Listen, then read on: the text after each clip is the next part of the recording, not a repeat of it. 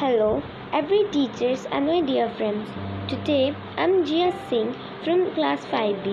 I'm going to read a little thought about Guru Purnima. So let's start it. It is an uncomfortable journey where the Guru leads you from the visible to the invisible, from the material to the divine, from the elemental to eternal. Thanks for being my Guru.